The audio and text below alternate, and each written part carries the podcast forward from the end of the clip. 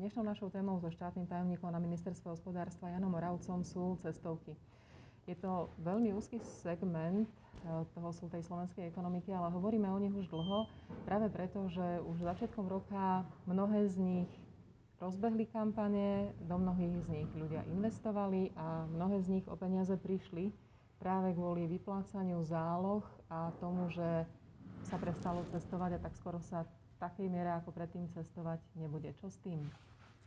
No, e, musím povedať, že slovenský cestovný ruch nie je v špecifickej situácii, že v zásade e, cestovný ruch a turizmus všeobecne je jedným z najťažšie postihnutých segmentov ekonomiky všade. Tým, že sa zastavil život, zavreli sa hranice, e, letecké spoločnosti uzemnili svoje lietadlá, nedá predstava, že by sme išli niekde dovolenkovať do zahraničia, teraz je takmer akože blízka sci-fi tak e, spôsobilo to pochopiteľne to, že cestovné kancelárie e, na jednej strane vybrali časť záloh od e, klientov, tie zaplatili hotelom, leteckým spoločnostiam. A teraz riešime situáciu, že čo urobiť, keď za dnešného právneho stavu, tak ako platí legislatíva, klienti, ak by vo veľkom počte prišli do cestovných kancelárií a žiadali by vyplatenie záloh naspäť, mm.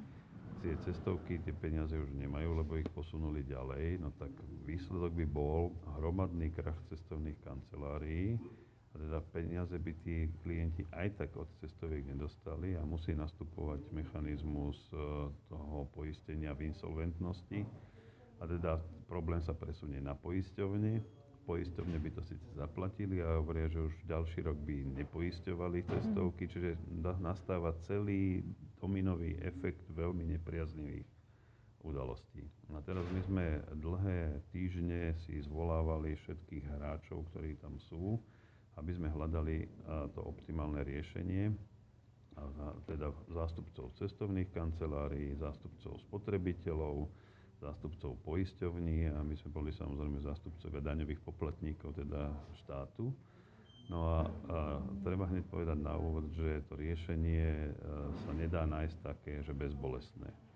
Je to riešenie, kde sa všetci musia podielať. Ja hovorím, že musíme nájsť riešenie, kde nestrčíme Čierneho Petra do rúk len jednému, tomu, ktorých som vymenoval, ale že to bude riešenie, ktoré roztriha toho Čierneho Petra na rovnaké čiastky a každého niekomu dá každú túto čiastku. No a v zásade to rozhodnutie, ku ktorému sa schyluje, a máme takto už napísaný legislatívny návrh, je, že pôjdeme e, českou cestou. Tá česká cesta je, že Česi rovnako ako iné krajiny prijali systém voucherov, ale voucher znamená akoby len synonymum pre možnosť cestovky odložiť realizáciu mhm. zájazdu na povedzme nasledujúcich 18 mesiacov, alebo 16 alebo 18 mesiacov. A v prípade, že klient nebude súhlasiť s takouto zmenou, tak Česi urobili, e, nadefinovali nejakú skupinu klientov, ktorí majú právo dostať okamžite peniaze.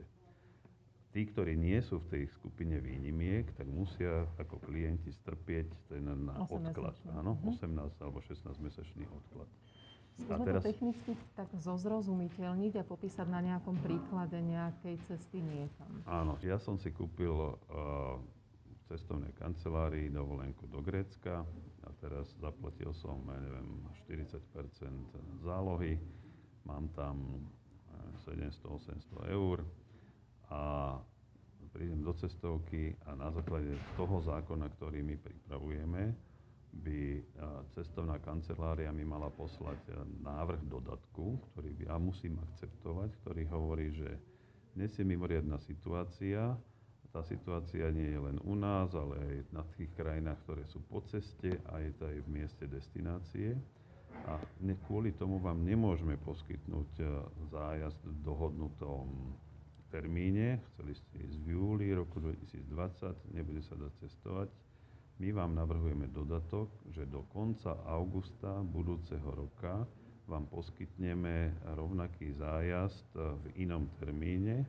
Prípadne, ak nebude možné urobiť rovnaký zájazd e, v inom termíne, lebo tam nastanú nejaké prekážky, tak musí to byť akoby obdobný zájazd s mm-hmm. obdobnými charakteristikami.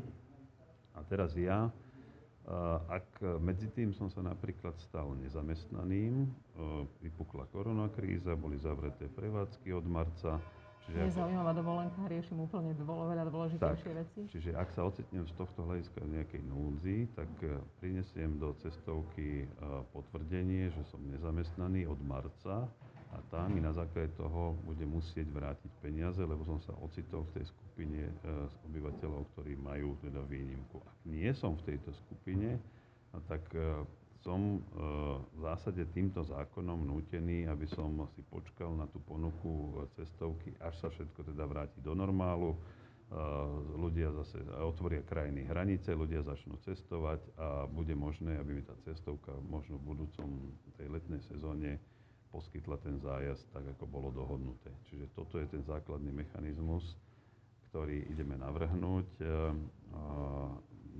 teraz je otázka samozrejme, že ešte to podáme aj na pripomienkovanie tým ostatným a je to uh, riešenie, ktoré, s ktorým dúfam, že v rovnakej miere budú trošku nespokojní všetci, ale tým pádom to aj vyrieši tú situáciu, ktorá tam je a nedá sa teda nájsť také riešenie, ktoré by úplne potešilo všetkých. Je to také korčilovanie medzi kuželmi, no ktorých ten, každý môže vybuchnúť a to je, to, to, čo sa chcete vyhnúť. To, čo je dôležité, je povedať, že to, ten, to korčulovanie medzi, ten, ten kužel, medzi ktorým korčulujeme, alebo tie dva kužele sú, jeden je uh, áno, to, aby prežilo celé to odvetvie cestovného ruchu na Slovensku, a ten druhý kužel je, že my máme na ministerstve hospodárstva e, zákon o ochrane spotrebiteľov a zákon o zájazdoch. A v zákonu o ochrane spotrebiteľov v podstate preberá tú európsku úpravu, že e, právo spotrebiteľa je absolútne. A my ho týmto návrhom ideme trošku obmedziť a teda ideme v zásade proti súčasnej úprave Európskej mhm. únie, lebo tá e,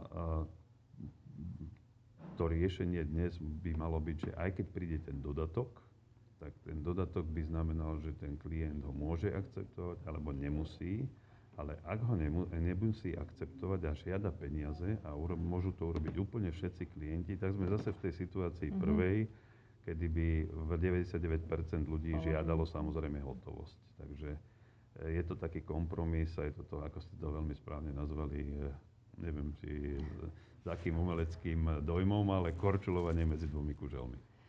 Chcem sa ešte opýtať na to, či na ministerstvo hospodárstva budete možno tento rok, keďže do zahraničia to bude komplikované, nehovorím, že nemožné, lebo možno áno, ale komplikované, a sa viacej zameriavať na to, aby ste ľuďom hovorili, poďte na Slovensko. No, ja si myslím, že je to každého osobné rozhodnutie, um, že keď sa mňa opýtate, alebo sa opýtate kolegov, tak povedia, že samozrejme každý asi uvažuje o tom, že túto dovolenku, alebo tento rok strávi dovolenku asi pri preferovanie na Slovensku a, a tak to aj bude v prípade asi iných, podľa mňa. A, aj keď teda keď si človek predstaví, že ako v tejto chvíli vychádzame z toho, že ľudia sú tak vystrašení, že si povedia, že nepôjdem nikde, aj keby od zajtra sa otvorili hranice, aj keby sa všetko obnovilo. Ja zase vychádzam z psychológie ľudskej, ktorá, keď si zoberiete, že ako, ako reaguje na také tie mimoriadné udalosti typu uh, zostrelenie alebo teda teroristický útok na lietadlo, zo pár dní sa zastaví premávka, ľudia necestujú, ale po niekoľkých dniach začnú zase nastupovať do tých lietadiel a zase cestujú. Ak príde teroristický útok niekde, čo je v Ríme, Berlíne, v Londýne, chvíľu, akože je to mesto prázdne, ale je to niekoľko dní a potom sa tí ľudia vrátia. Takže ja uh, skôr si myslím, že tá ľudská psychológia funguje v tom, že teraz hovoria, že nikde nepôjdu, ale keď tá možnosť mhm. bude, uh, nepôjdu veľká väčšina tých, ktorí aj tak nikde nechodia, ale z tých, ktorí akože už si ten uh, zájazd platili, a chcú cestovať, tak čas z nich sa rozhodne, ak tá možnosť bude, a využiť ešte aj čas tejto, tohto ročnej sezóny. Tak ja len držím palce aj našim cestovkám a celému cestovnému ruchu, aby sa tá situácia znormalizovala natoľko, aby to bolo možné. Ďakujem veľmi pekne. Ja ďakujem.